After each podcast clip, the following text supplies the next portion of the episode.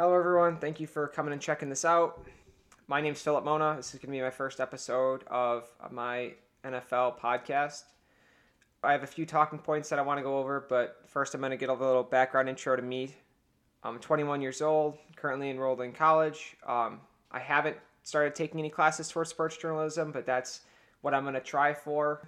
You know, things change, life is crazy, so you never know what's going to happen. I've, you know, put a a little bit of effort towards a couple of different things, but right now that's what I want to do. So we're gonna uh, see how it goes. But this is kind of unrelated to that because I just really love talking about football, and um, I watch a lot. If you know me, you know how much I spend time on football. Whether it's uh, you know just sitting around on Sundays watching every single game I can, um, watching highlights, going breaking down film, um, you know playing Madden, which if you know me, you know I've spent a lot of time on that, and um, I think there's definitely some good information to be gleaned from that. But, anyways, my background I played football. I started out in seventh and eighth grade. I played on a Pop Warner team called Wildcats. Didn't really start. I'm fast, so you know they threw me in there for a couple of tight end sweeps. I got two touchdowns. I actually at that point, you know, I'd been so new to football, I was holding the ball wrong. So normally you're supposed to have the ball in one point in your hand and then kind of the other corner tucked in your elbow. Well, I was holding it like up and down. So I probably looked something along the lines of like Forrest Gump as far as how new I was on the football field. But but that was my beginning there. I played. Um, I skipped my freshman year because I wanted to try out high school and not be kind of overwhelmed with any practices and stuff like that. But then I played my sophomore year and I had a blast. I really was a big fan of my coach. He's a really smart guy. You know, I was tight with a couple of the guys in the team. We, you know, we were really, we were good. I think we went six and two. I started at safety for all the games except for the last one. You know, if you were on my team, you know that I can't catch for shit. So it's just funny. They called me Stone Hands, which was totally deserved. You know, I didn't really put in the time because I didn't really. I liked watching football, but I didn't really understand the preparation and work that it took to be actually good as a player. But anyways, then at my junior year, I ended up playing. Didn't really start. I ended up quitting towards the end of the year because I had a disagreement with my coach, who ended up being fired uh, just shortly after that. So that's pretty much it as far as my football background as a player. Throughout the entire time, even if I didn't have the experience, I felt that I really understood what was going on. And the more that I learned about it, the more that I wanted to talk about it and really understand what things are. Because like if you ask like my sister Miranda what's going on in football, she just sees a bunch of guys running into each other, which which is what it is. But there's a lot more that goes into it. I like to compare it to chess, which is for me really interesting because there's a lot of strategy involved. My favorite teams, first and foremost, I'm a Buffalo Bills fan. I lived in Buffalo for 12 years. I'm second favorite team is going to be the Cleveland Browns because I was born in Cleveland and both teams are very similar because they both sucked for the majority of the past two decades, if not longer. Both fan bases are kind of built around cities that don't really have much going on um, aside from sports. So you have a lot of passionate fans, which I like.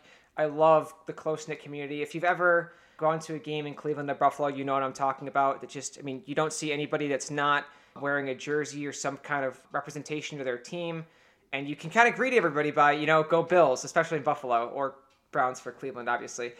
But not just those two teams. I really love football in general. So with that, I'm a fan of all teams a little bit. There's at least one player that I like of all teams, and if I don't like their team, there's some teams that I hate, but I still try to be objective and. Um, even if it's just one player on their team that I can be a fan of, I just try to be a fan of the game, honestly. So my inspirations for this podcast were one because, like I said, you know I love talking about football. I'm a big fan.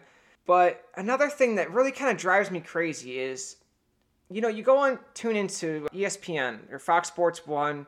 You have like Undisputed with Skip Bayless and Shannon Sharpe, which is highly entertaining. You first things first, Nick Wright. You have shows like The Herd with Colin Cowherd, who's really good most times, I think. Then you have YouTube channels like Strong Opinion Sports with Zach Schaumler, who I really, really like. He's super good. He keeps it real 100%. Um, so when I talk about people that don't really have integrity, he doesn't fall into that. But sometimes, you know, undisputed and um, first things first are really what I mean when I talk about that. So you watch these things, and a lot of times it's really just clickbait, or if it's not, you know, online, you're watching in person, it's just like they just bring up dumb things that don't really matter, and it's less based off of analytics and more about just opinions that spark controversy, which for me is frustrating because a lot of times these opinions have really nothing to do with the players themselves, um, but more to do with outlying factors that just really don't affect anything um, as far as the player, how they play, or their performance and stuff like that, which really bothers me. And specifically, the other day I was watching um, Undisputed, and I, it was it was a few weeks ago. It was when the uh, Tampa Bay Buccaneers faced the uh, Los Angeles Rams, and because Aaron Donald didn't record a sack in that game, Skip Bayless, uh, and you can look it up, he was saying that you know Aaron Donald really isn't that good, which to me is the most laughable statement you could make uh, about pro football in general because if you literally know any one thing about the game, it's that he is really, really good. And it's not a conversation. As a defensive tackle, he gets 12 sacks a year, pretty much guaranteed. If he's not double teamed, he's triple teamed. He's just a freak. And it's stuff like that that gets to me because it's like you're on TV, you're on national television, you should have some sort of integrity to kind of speak even objective truth. I mean that that could be an opinion, but it's just it's it's just wrong. Um, and there are definitely some opinions out there that are wrong that you know I'll bring up. But um, another inspiration for this podcast is my cousin Anthony. Um, he started his own podcast with a couple of his friends. It's called the No Filter League. I recommend you check it out. It's pretty good. He's a funny guy. Um, they're all up in Canada. They talk about a couple of different sports that branch outside of just football, which is all I'm going to talk about here because uh, I don't like talk about things I don't know. And um, football is really, as far as sports, all I can say that I confidently know through and through. With all that said, I think that I'm going to call this podcast Tell It Straight because that's what I'm going to try to do here. Not just my opinions, but based off of some analytics. You know, whether it's NFL Game Pass, watching the 22 coaches film, um, or just what I see when I watch the watch the game from the fan perspective and listening to the announcers commentate and stuff like that. Um, and you know, just rewatching and stuff. And that's what I'm to do. So, with that, let's hit it.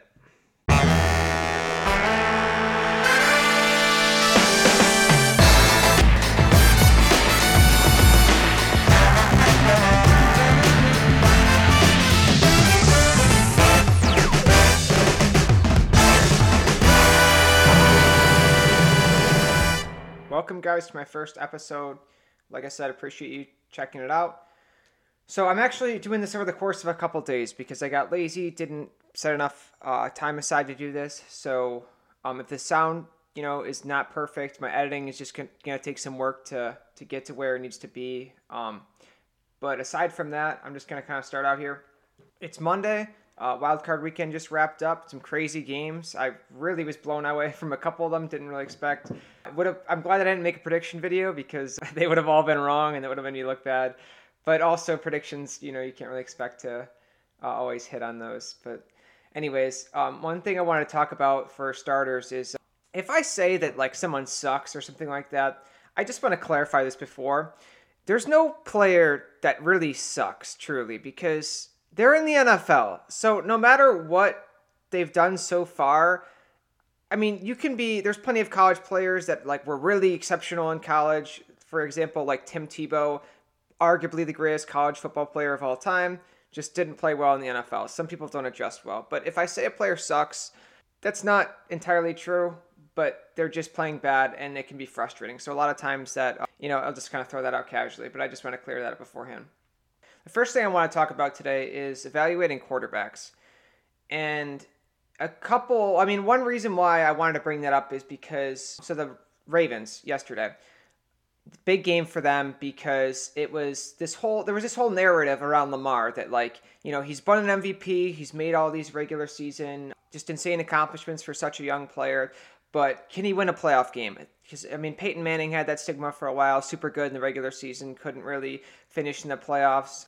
But the thing that you have to realize when you're evaluating quarterbacks, young quarterbacks or otherwise, is there's so many other factors that go into winning in the playoffs or just winning in general. And it's there's you can't just narrow it down to one thing. That's so simple and life is more complicated than that. And football especially is more complicated than that. So I hate when I see stuff like that because those stats, there's just more that goes into it.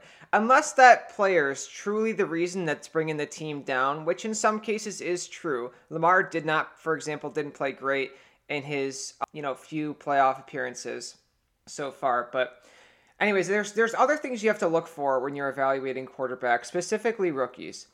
So I'm a Buffalo Bills fan, which I mentioned earlier. And obviously Josh Allen is one of my favorite quarterbacks, if not my favorite quarterback. And when he first came out, he was super raw. Most everybody kind of knew that. There were some argued that he would go higher in the draft and he was picked seventh overall um, because he was so physically talented. But for whatever reason, all these analysts wanted to come out and say that Josh Allen's trash after his rookie season. And there's other quarterbacks that have had, you know, just started out and say they're trash. I mean, for instance, Jared Goff started out, had a really tough season. He's another good example, actually. And like I said, there's so much more that goes into it because you have to look at some things that, you know, really can add up to a quarterback playing well or not well.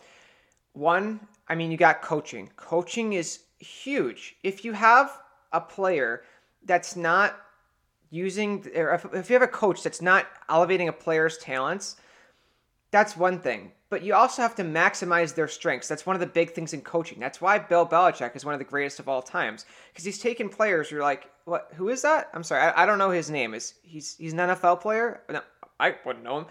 And then you have those kind of guys, and they're making plays left and right because you have coaches that in New England that'll use their players to maximize what they do well and minimize what they don't do well. So that's one thing that'll, for instance, for quarterbacks, will make make or break, um, you know, this coaching scheme, what you know what they do um, to make them better or worse. Two is weapons, and I'm gonna again come back to Josh Allen as an example. Because his rookie year, I think his number one receiver was Kelvin Benjamin, uh, who's no longer in the NFL. You have uh, Robert Foster, I think, was his number two. No longer starting receiver in the NFL. The only reason why he was starting for the Bills is because they had literally no other options. Who was an undrafted free agent wide receiver. And then I think the third, I can't think of his name right now, but he was just an old veteran receiver who was really slow. I'll, I'll, look it up and come back to that. But there's just, and also the offensive line. So, I mean, like, that's huge for a quarterback. If you don't have an offensive line, you're just not going to last at all. There's been plenty of good teams. The Cleveland Browns last year, for example, I mean, you had OBJ, you have Jarvis Landry, you have.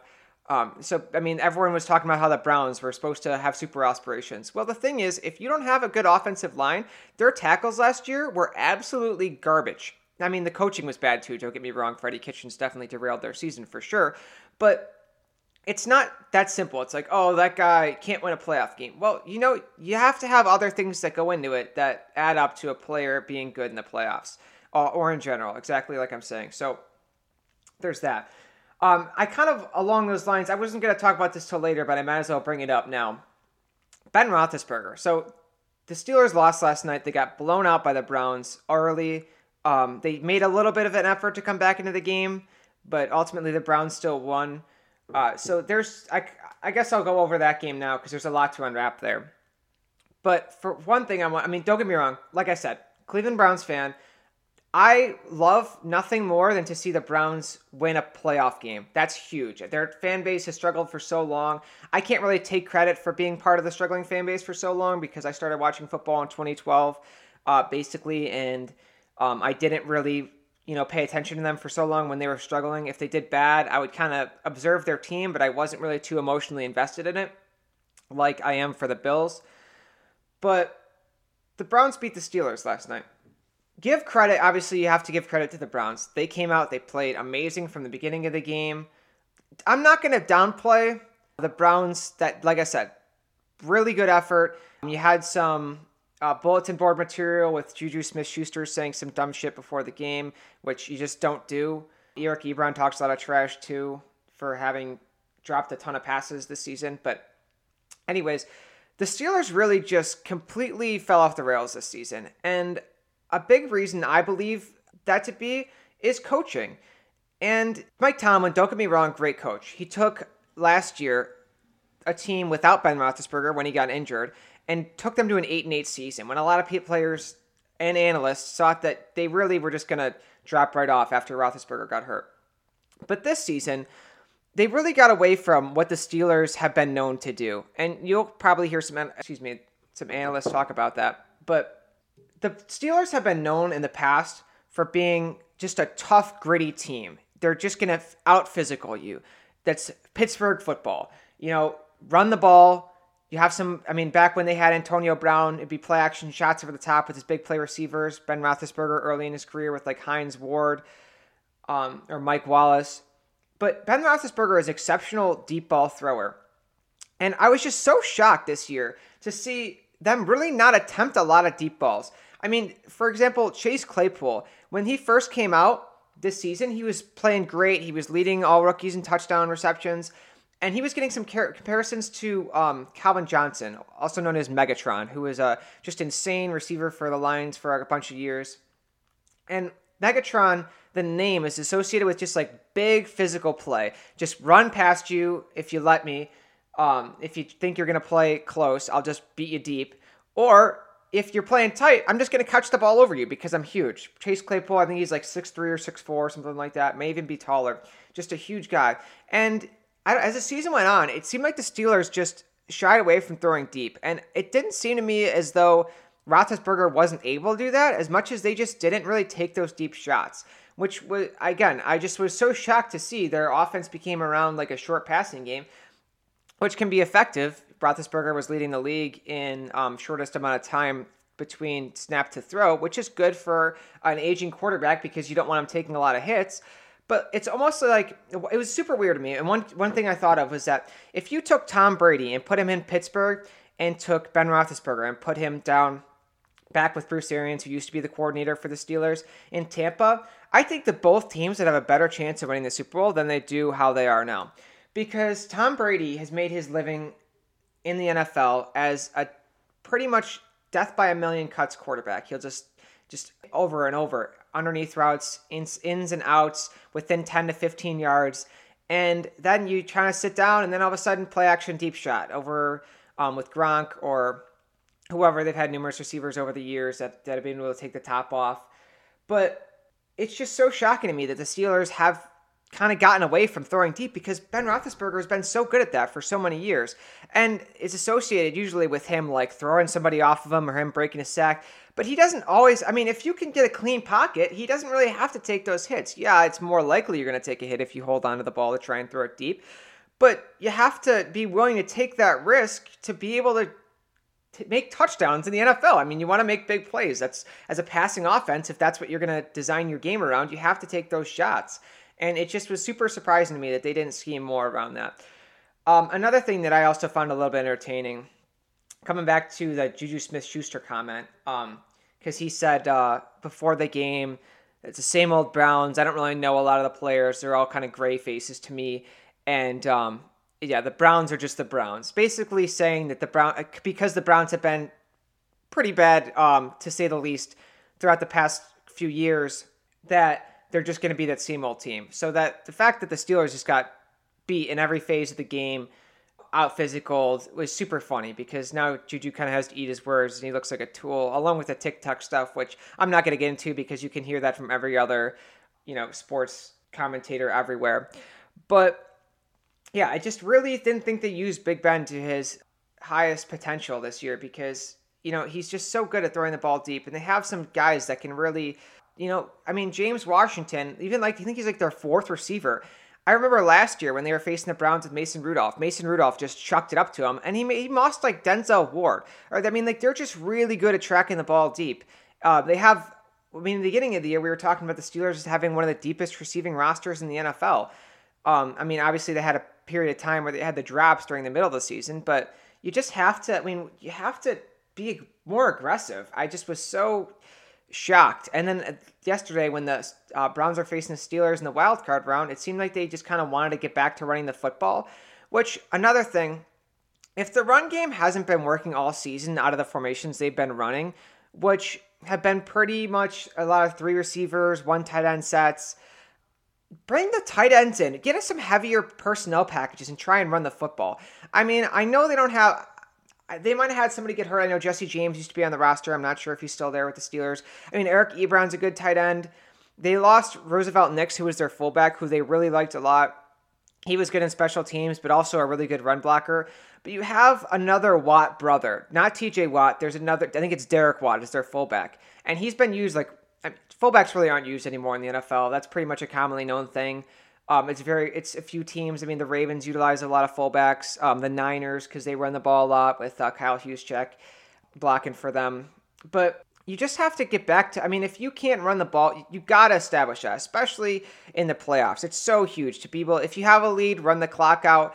Or if it's just those short down and distances, you got to be able to run the ball. You can't expect, there's so many things that can go wrong passing. You can get bad at passes if you're trying to throw it short which happened yesterday. I mean, there was a batted pass and it, the Browns DN laid out and picked it off. And I mean, that was probably like the second or third interception that game. But I mean, you're just putting too much. You never want your quarterback. If your quarterback's attempting 50 passes and his name isn't Patrick Mahomes, that's a problem because you just you need to have some sort of balance because you're just eventually it's just not sustainable. It's just and it's proven in the NFL. You shouldn't be attempting that many passes and if you are, you're probably not winning the games or you're in a shootout. And that should be rare because if you're getting in shootouts that often, your defense is probably bad. So, yeah, just really, really shocked. Don't get me wrong, elated the Browns won. I'm so happy to see the Browns. Their fans deserve it so much. They've been through so much.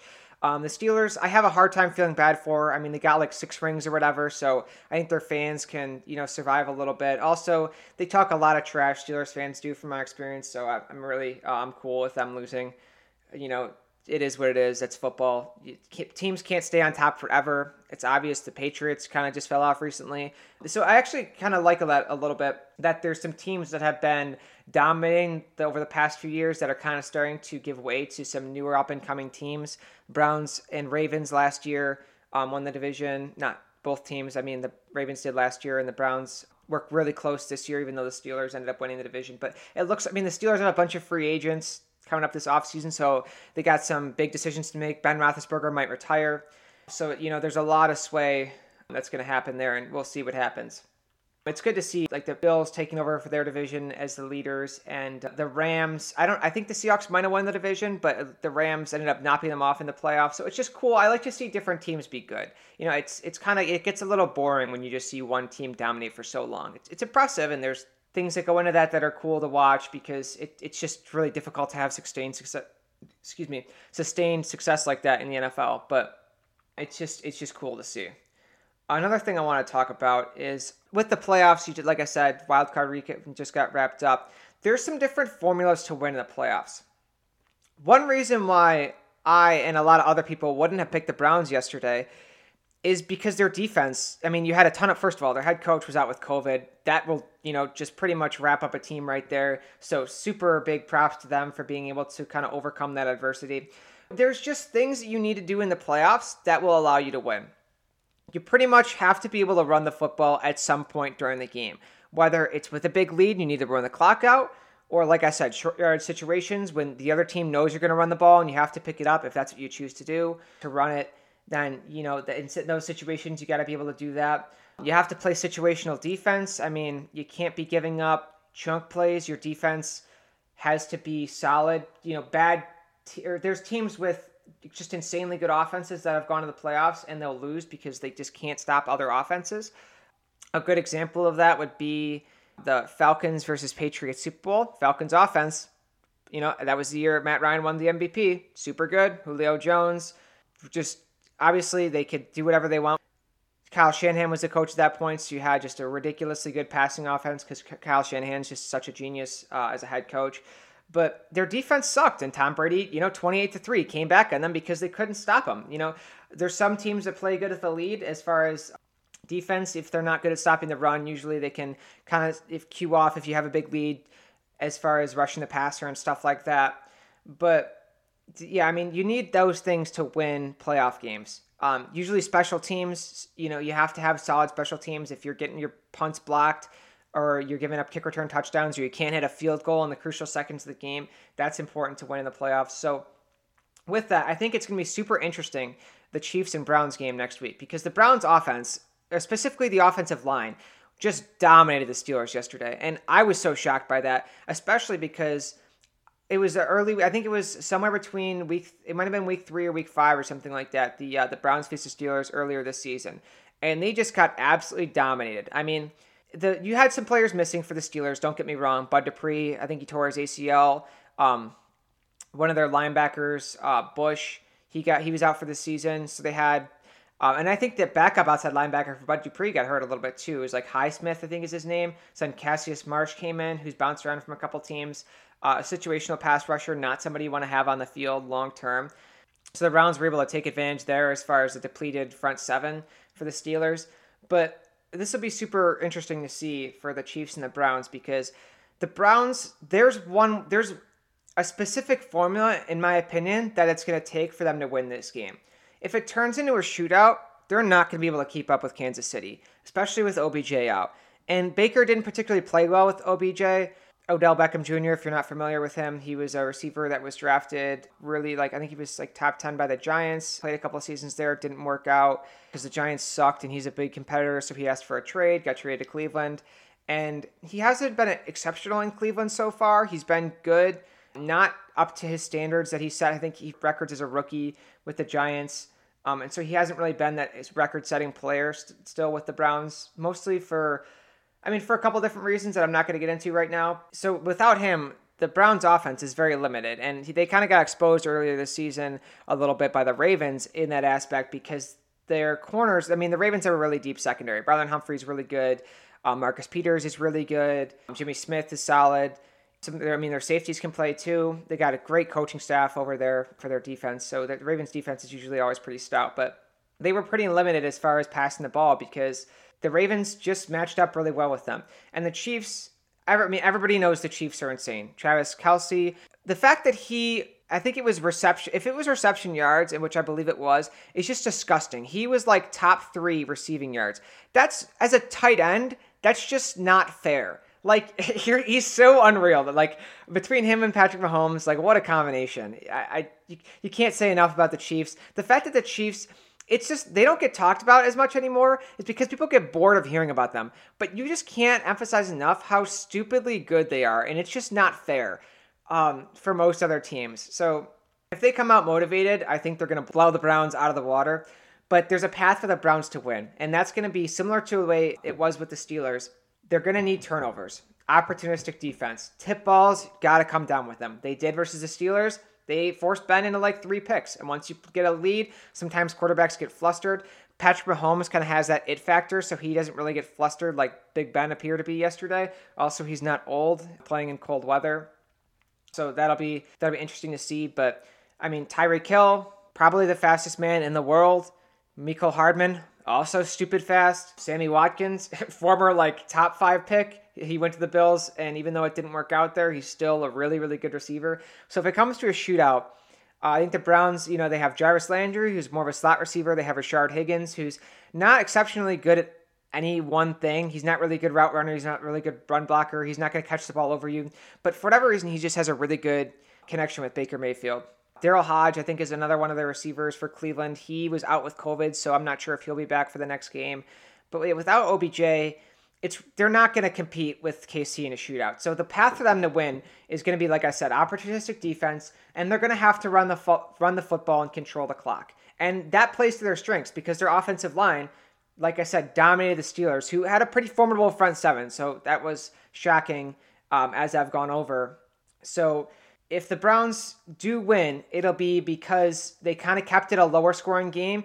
You know, if the if the score if KC scores over, I'm gonna say like 35 points, and that might even be a little bit generous. If they score maybe even like 28, I mean, the Browns have put up 40 points in the past few weeks um, on multiple occasions. So it's not that the Browns can't score, but the Browns aren't to score in a rapid pace. If you get on them early, it's probably going to be over because at that point you can just rush the passer. You kind of know what they're doing. You can because teams have to get away from running the football if they're down by multiple possessions. And the Browns' strength is their offensive line. They have, uh, well, hopefully Joe Bitonio will come back. He's out with COVID, but they have a really good rookie. Their left tackle, Jedrick, uh, Jedrick Wills, I think is his name. I might be pronouncing that wrong.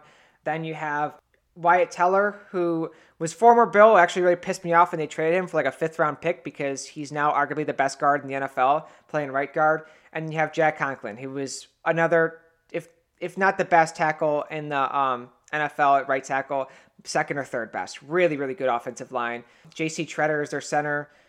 He's really solid too. So their line is really overall just pretty stacked, which has played into Baker Mayfield playing so well recently. Like I said, compared to their offensive line last year, um, they definitely shored that up, and that's allowed him to be as good as he is, along with the combination of head coach Kevin, Kevin Stefanski, excuse me, coming in and putting down some good scheme for them to maximize their strength, which is what a good coach does. So that game is going to be really interesting. But I'm not actually going through predictions right now, but I, maybe I will in uh, the next episode or later on. But I just I just kind of want to touch on that game because the formulas to win for certain teams depends on your strength. Um, the Ravens, another team, they're not going to come back and win. I'm pretty sure Lamar is like. I, I have to find the stat somewhere because um, I've seen it before, but I couldn't find it. I have a hard time digging up statistics because I get bored easy. Lamar is like his record is like super negative. It's like two and ten or something like that when trailing at halftime because he's just not somebody who's going to throw you back into the game. If you can take away the run game for the Ravens, they're pretty much done because Lamar is just, you know, there it was a kind of a joke where you'd see a lot of people on social media saying Lamar is a running back. He's pretty much a running back at quarterback. Don't get me wrong, he obviously can throw the ball. I'm not saying that he can't, but if you force him to throw and make on schedule throws, he's not going to keep you in the game and he'll probably turn the ball over a few times. So I'm really interested to see what the Bills Ravens do this next week in the divisional matchup because, you know, if McDermott's a really good head coach, he's a really good defensive mind. If he takes away the run game for the Ravens, look out. Lamar is not going to look good. Um, when they faced last year, he forced Lamar into one of his uh, worst games of the season because, again, he just not, he doesn't always make the right read. He's developing as a quarterback. He's still young. So he probably has a lot of improvement to make as a passer. So I'm not saying that forever he's going to be the way he is right now. But right now, if you take away the Ravens' run game and you put them in a hole down one or two possessions, they're going to fold. They're just not a team that's going to keep up in a shootout situation.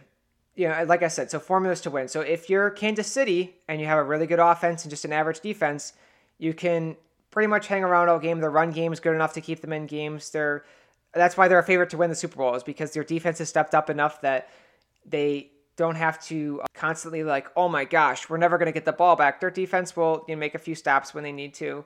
They're not going to give up ridiculously huge chunk gains. Uh, I think the Saints a few years ago were a good example of a team with a really, really good offense, and their defense was just abysmal. Drew Brees, I felt bad for him because during his prime years, the defense really sucked for them, and he was just an exceptional. He's been super, super good, guaranteed pretty much for the last decade of his career, almost 5,000 yards a season. Like, just you know what's going to happen. But recently, as he's gotten older, his arm strength has kind of dwindled, and you can see he's not delivering the ball from the field like he used to. But so there's different formulas to win for different teams. If you're a running football team, you want to control the clock, you want to get a little bit of a lead early if you can. So that's going to be critical for the Browns versus Chiefs. If the Bills get a lead, they have a really good passing offense. It's going to be tough to pass um, in the conditions in January in Buffalo, so I'll be interested to see what happens there with the Ravens and Bills because the Ravens also have a pretty good pass defense and a decent pass rush. Calais Campbell's really good in the D line. Derek Wolfe is really good. Matthew Judon is really good. Um, Yannick Ngakoue, who they got a trade from Jacksonville, he's a good outside rusher. So they have a, they have a really deep D line there in Baltimore. So that'll be that'll be a good game to watch. So another thing coming back to coaching is that you noticed that, so a few weeks ago Anthony Lynn got fired, and one thing that I realized between that and a couple other different coaching situations is that you can be a really good offensive coordinator and just be an awful head coach. And I don't know what what it takes to kind of make a good OC turn into a good coach because I've seen that plenty of times. I mean, Hue Jackson, like I said, been a fan of the Browns for a while, and when Hue Jackson took over as their head coach, he just was not good. I think they went one and thirty-one um, in two seasons under his uh, under his leadership. And I was really surprised because when he was in Cincinnati, their offense was really good. I mean, Andy, Dalton had a near MVP season in 2015, and they're I mean, you had AJ Green there and some other weapons that uh, elevated that roster to be able to do what they did in that time. But Hue Jackson, everyone talked about Hue Jackson like, oh, he's such a good offensive coordinator. He's such a good offensive mind. He'll be really good for Baker Mayfield. So I was just really surprised to see that he flamed out like he did Freddie Kitchens was a really good offensive coordinator. Cleveland's offense, I mean, that's why they had the expectations that they did last year to make the playoffs, if not make the Super Bowl with the roster that they did because it featured OBJ and Jarvis Landry and all that.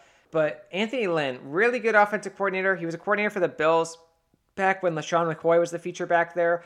And they, you know, held up with teams even though they didn't have the best receiving corps in those situations. So I was just really surprised. But the thing that I think did him in is that they lost 40 to nothing to the Patriots.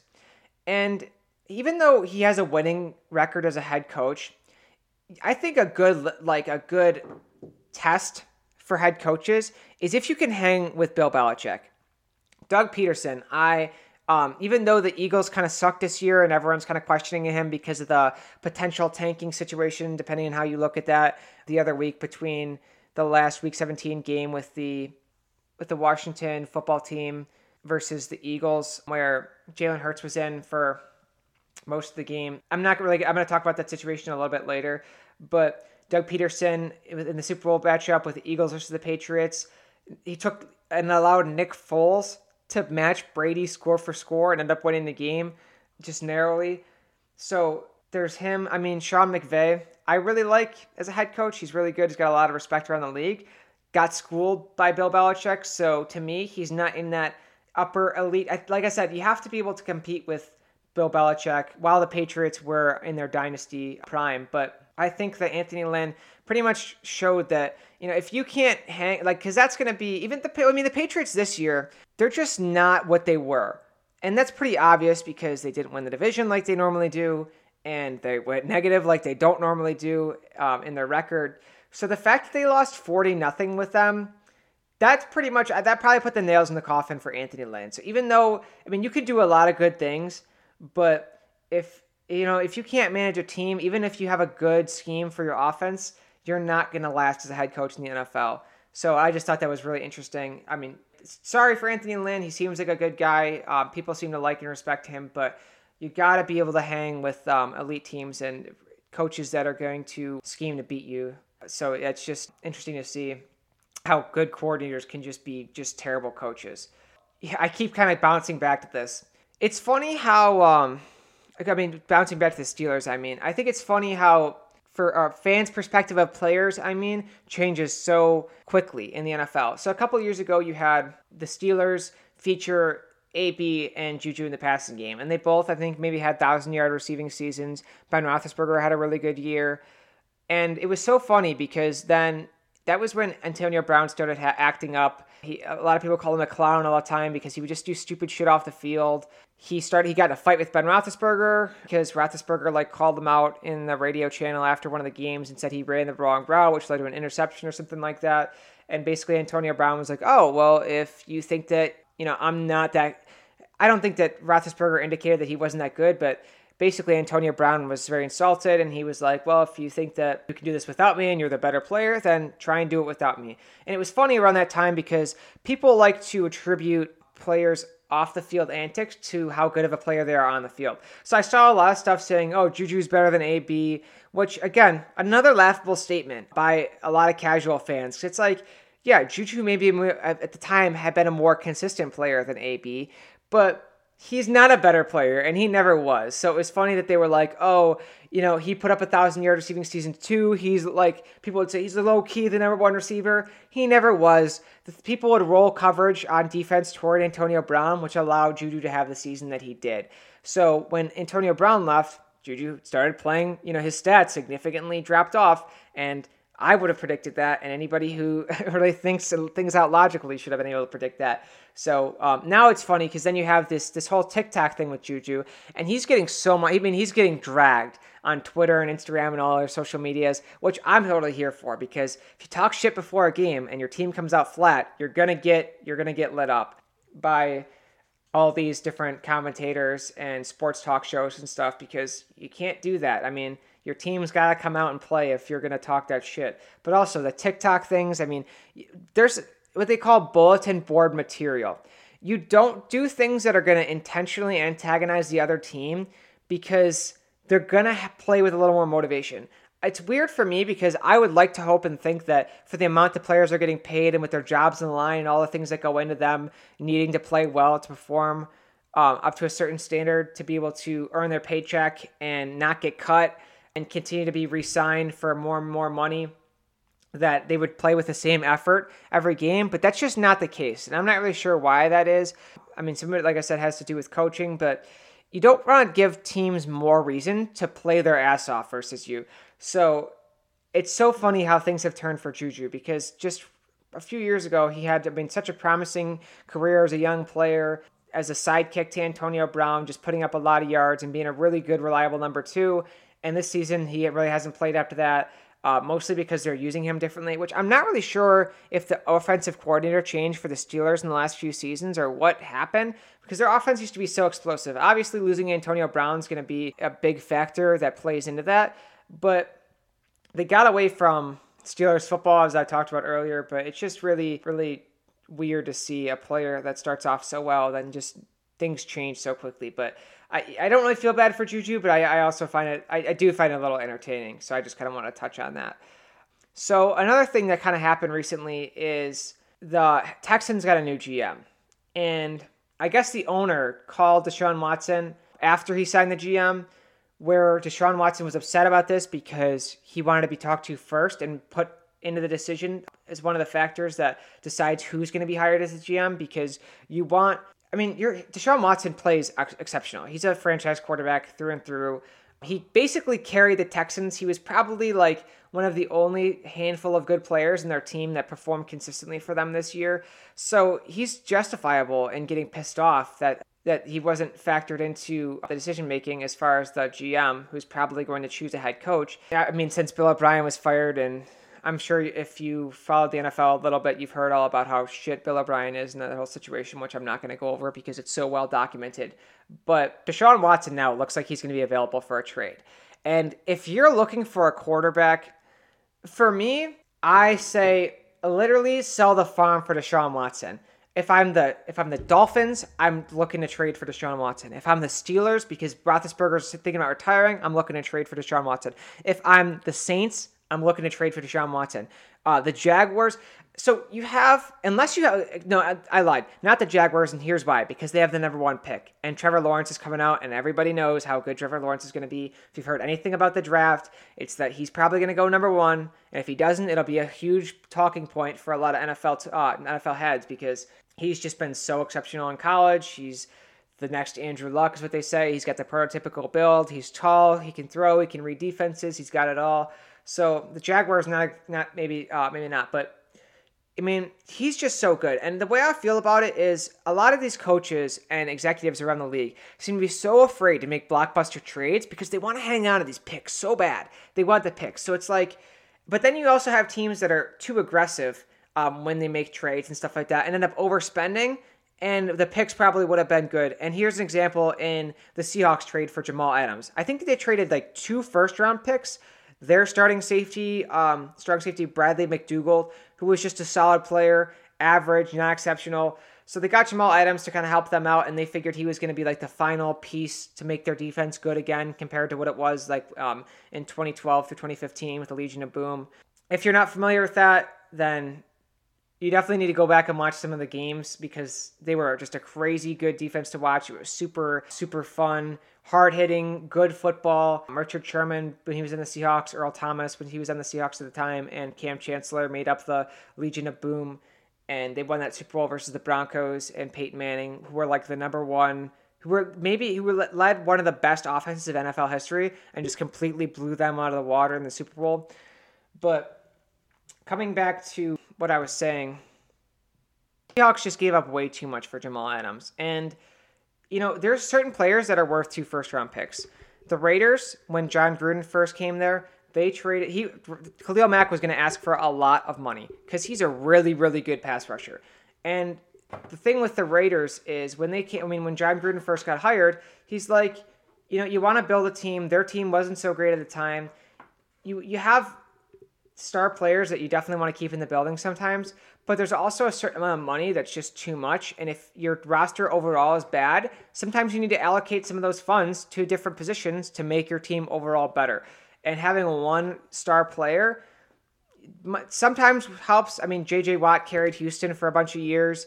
Um, even took him to a wild card with a solid defense, but he was just like the the uh, center factor that the driving force that carried them. Because I mean, it's every game he's getting you know, two sacks, a forced fumble, batted passes that are intercepted, sometimes pick sixes. He had a pick six again from the Bills fan. Uh, nightmare experience in the past. He took one of EJ Manuel's interceptions for a touchdown.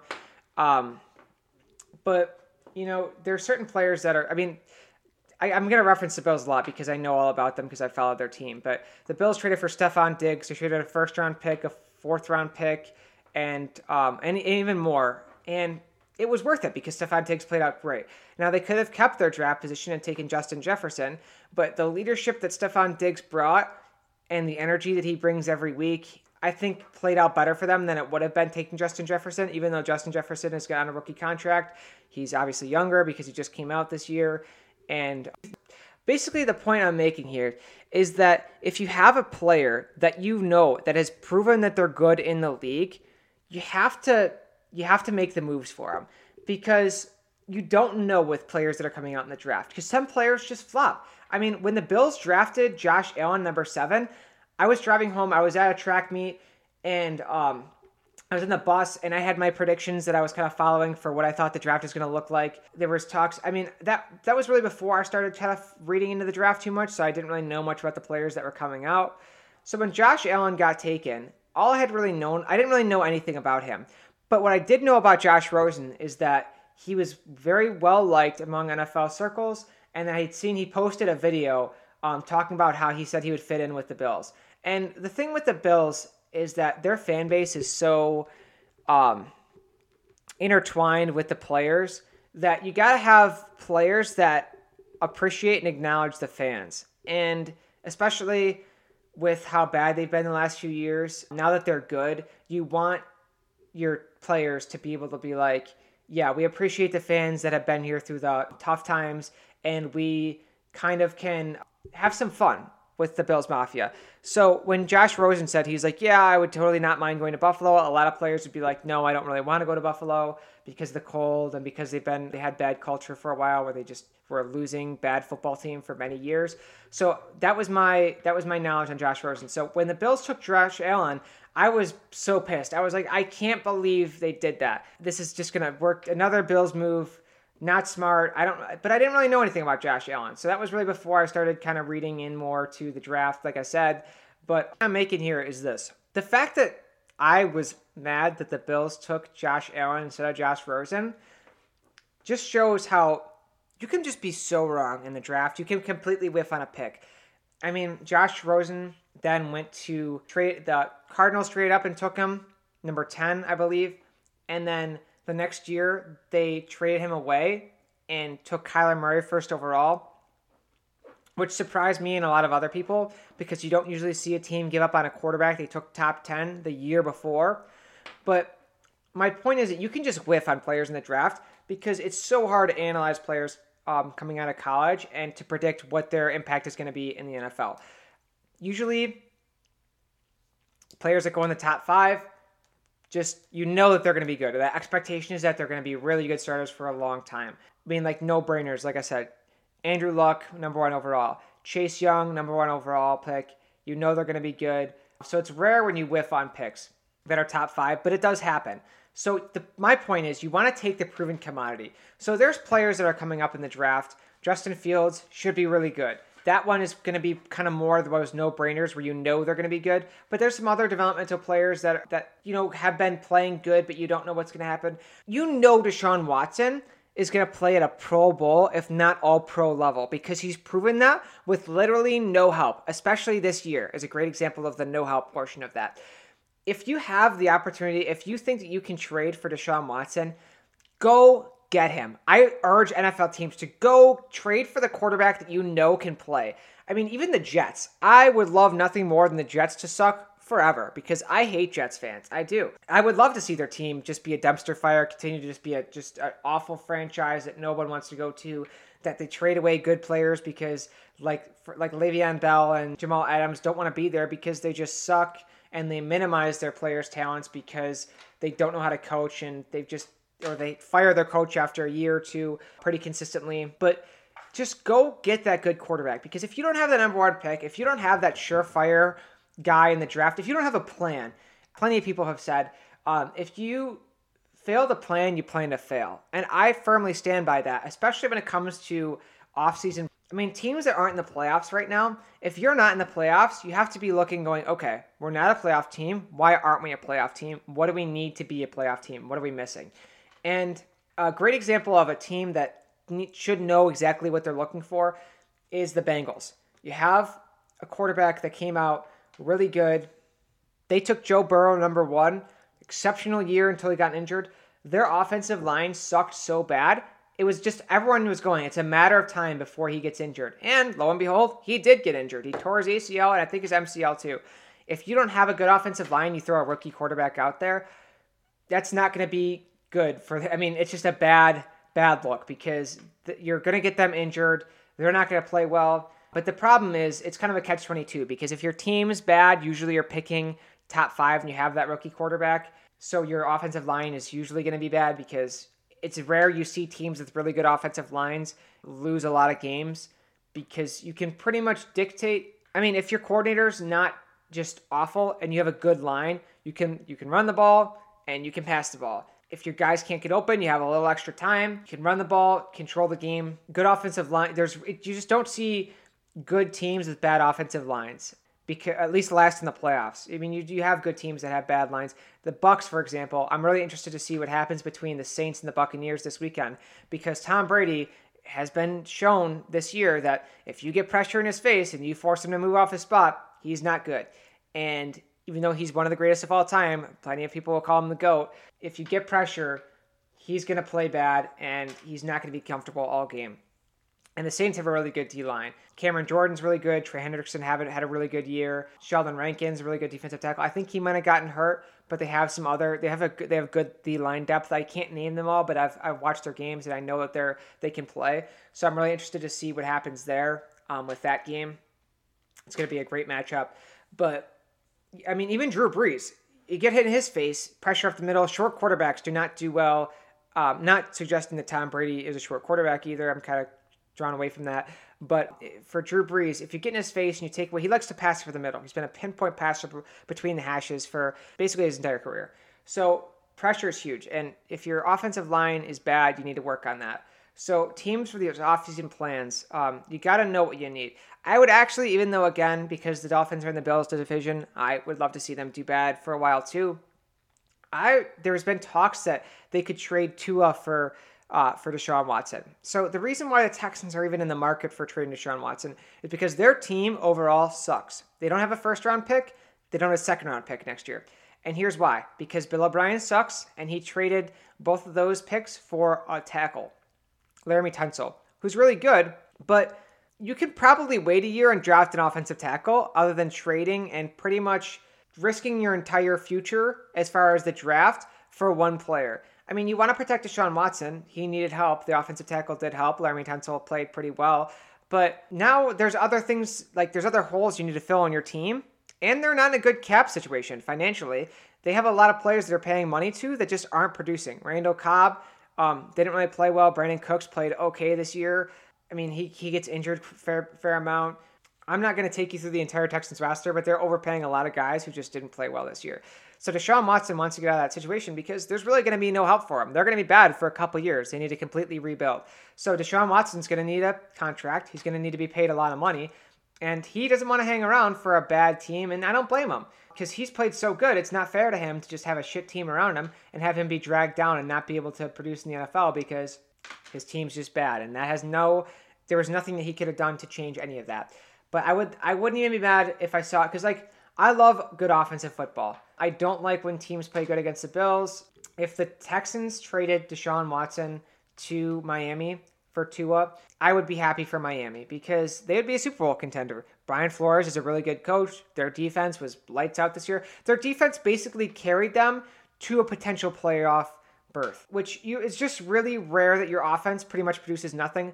Well, I was actually really surprised when they benched Fitzpatrick because you would think that they would have known that Tua could play at that point if you're going to bench your veteran quarterback and throw your rookie out into the fire because Tua just didn't play well. I think if they kept Fitzpatrick in, they're probably they probably were um, in the wild card round. Whether they won it or not is one thing because Fitzpatrick has been prone to making um, game breaking mistakes with the game on the line. But Tua just didn't play well. He surprises me because, oh, he's actually another great example. He played really, really well in college at Alabama. Alabama is just a powerhouse team. That's it. everybody that watches college football knows Alabama's just got a really good program. So his comparisons for Tua, I mean, coming out of college, were like Drew Brees. He was a shorter quarterback. He's really, really accurate. Can kind of you, need to plan um, that he can throw from the pocket. He's a little bit mobile, so he can do some of those things. But what I realized this year watching him play, I okay, there's a chance that Tua develops into a really good quarterback. So I'm kind of being a little bit hypocritical by making this prediction, but I don't think he's going to pan out in the NFL. I don't. It just seems like every ball he throws floats in the air, a lot like Philip Rivers. But the difference between Philip Rivers is that Tua was taken number five overall, and he's a rookie. Philip Rivers is probably going to retire after this year. He's old. His arm strength should be pretty much dwindling down because that's how it works in the NFL. When you're, you know, near 40 years old, you're not going to be able to throw as well as you could when you were younger. So the fact that Tua just seems like it's just like a lollipop throw all the time. His ball is just hanging in the air. I'm actually like every time he throws the ball, I like hold my breath. I'm like, I, I it seems like every time he throws it, it's like a tight throw, contested catch because he can't seem to um, either he can't find the open receiver or he's throwing it late, which tends to be things that happen with rookies. But I mean, he's accurate, I suppose, as far as getting the ball in position where the player is able to catch it somewhat, but his passes just don't really have a lot of velocity from what I've seen this year. And that might improve with being more confident and comfortable in the offense. Chan Gailey, their offensive coordinator, was released after the after the week 17 game where Tua just played like shit. The Bills blew them out of the water. It was like um, something about like 30 the Billsmen had 30 at halftime and they rested their starters and then their backups came in and shit all over the Dolphins, but Tua couldn't even move the ball normally what happens when you have a big lead, if you're up by like 20 points or more, that it's easy to get yards. They call it garbage time yards because the defense is basically playing to not give up touchdowns. They'll give you anything between like 5, 10, 15, sometimes even 20 yard completions as long as they don't give up a touchdown and they tackle you inbounds to keep the clock moving. So the fact that Tua couldn't even move the ball in garbage time really says a lot to me. So there's a potent, there's a chance that he was just being held back by Chan Gailey, or in my opinion, what seems the more likely situation was that Chan Gailey was hiding the fact that Tua's not very good. And he was trying to just, I mean, they ran a screen what it seemed like every other play, whether it was a running back screen out of the backfield. If you're not familiar with the screen, what that means is um, it's a pass play where you'll have a designed area of the field that the a running or player's going to get the ball and have a lot of blockers in front of them. So usually what'll happen is um, a running back screen. What it'll look like is you'll have the quarterback take the snap and drag back, and all of the offensive line will they'll block for like a, a, second or two and make it look like they got beat in the play, and then run out kind of laterally to one other side of the field or the other. And then the running back will sneak out behind them, and the defensive line is like, "Oh, here we go! I'm about to get a sack." I, I, I just beat this guy really bad, and they think they're going to get the quarterback, and all of a sudden the quarterback just drops the ball right over their head to the uh, the running back, and the offensive line's got to you know, they got a parade of blockers and they just go down the field for a big gain.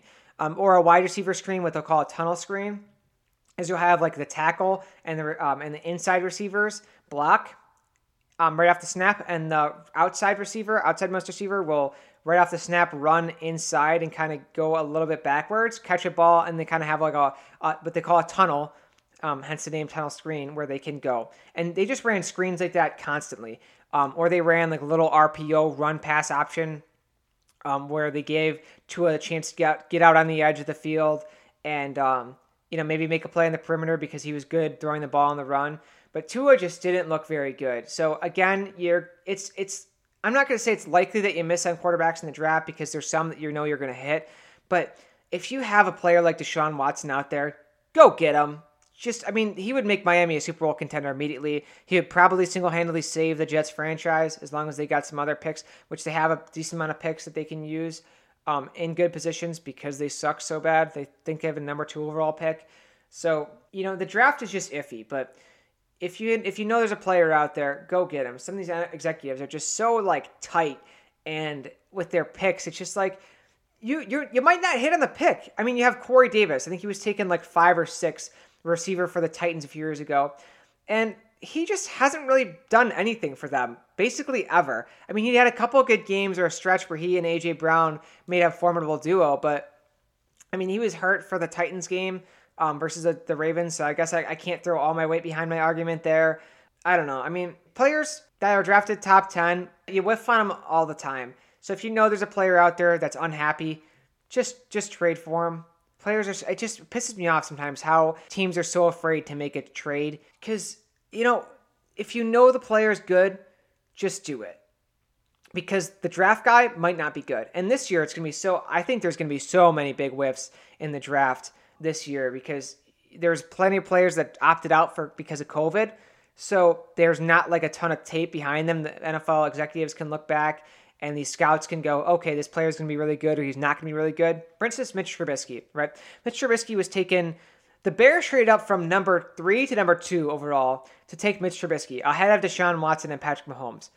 That's a great example because Mitch Trubisky, and I know I said earlier that a player doesn't suck. Mitch Trubisky fucking sucks. He's so bad. He can make every throw in the book. Don't get me wrong, he can. But that's under perfect circumstances. If a player is wide open, he'll probably hit him. But if he has to make a difficult read and or make a difficult throw, he might throw a pick or he might just throw the ball out of bounds or miss the throw because he's just not a consistent quarterback. So it's just so funny to see because you have players like Deshaun Watson and Patrick Mahomes who are just leaps and bounds. I mean, probably top. I mean, Patrick Mahomes obviously top five. Deshaun Watson, if not top five, top ten. And you took Mitch Trubisky over them. It just goes to show that the draft is really just a guessing game. You don't know what the fuck you're gonna get. And if you know someone's good, go trade for them because if that's what you're missing, quarterback, the most position or most important position in the NFL, basically everyone knows that. And if you don't, you're lying to yourself. Go get that player, man. Just just do it. So that pretty much wraps things up. That's really all I wanted to talk about. I've gotten over an hour here down. This has kind of been like a little bit word vomit um, as far as my thoughts. I kind of went over a few topics, kind of came back to other things. I'm gonna have to edit this and cut out all the ums and uhs that I had. I think that I kind of gained some traction as I went along as far as my comfort level doing this podcast. It's a little bit weird because when I talk sports with another person, it's so much easier to be able to kind of continue a conversation and follow along with what I'm saying. Whereas I'm just looking at my computer screen here. So it's not as if there's a person in front of me that I'm able to have that kind of conversational tone with when I'm talking. So it's a little bit different. So I'm like basically what I'm saying is um, bear with me for a little bit. I think the podcast is going to get better as it goes along. Hopefully my ideas will be more cohesive. I might script a little better as far as what I'm going to plan to say because I just kind of went off a couple different cues of things that I want to talk about or things that I saw around the league that that interested me. But I'm going to talk about I've been really talking about the Bills and the Browns a lot. But as this goes on, I really want to talk about all the NFL teams. I, I'm going to do a little. I'm going to do a segment um, at some point where I talk about what teams need to do, what their offseason plan should be, um, what their options are out there to make them good in the future. I want to talk about. I mean, really, I had plans to go over every single NFL team and kind of grade each team before they entered the playoffs, offense and defense. Didn't really have time to do that between work. It's been a little bit tough. And also just the fact that starting a podcast was kind of a lot that I didn't really give myself a lot of time for. But I'm not going to drag this part out. I hope everyone liked it. I send me some feedback, um, text me, message me, whatever. I'm gonna try and send this to basically everyone that I know to listen to it. If you listen to the whole thing, thank you. I really appreciate it. Um, I really hope everyone liked it, and you know, if if you liked it, stick with me because I hope that we're gonna get a lot better here, and I'm confident that uh, that we can get something really good going here and try and get some good football talk. If you like, you know, if you like football talk, that's why you're here. That's what I'm going to bring some good content coming forward. So, um, thanks again, guys, for checking this out, and be back with the next episode hopefully pretty soon here.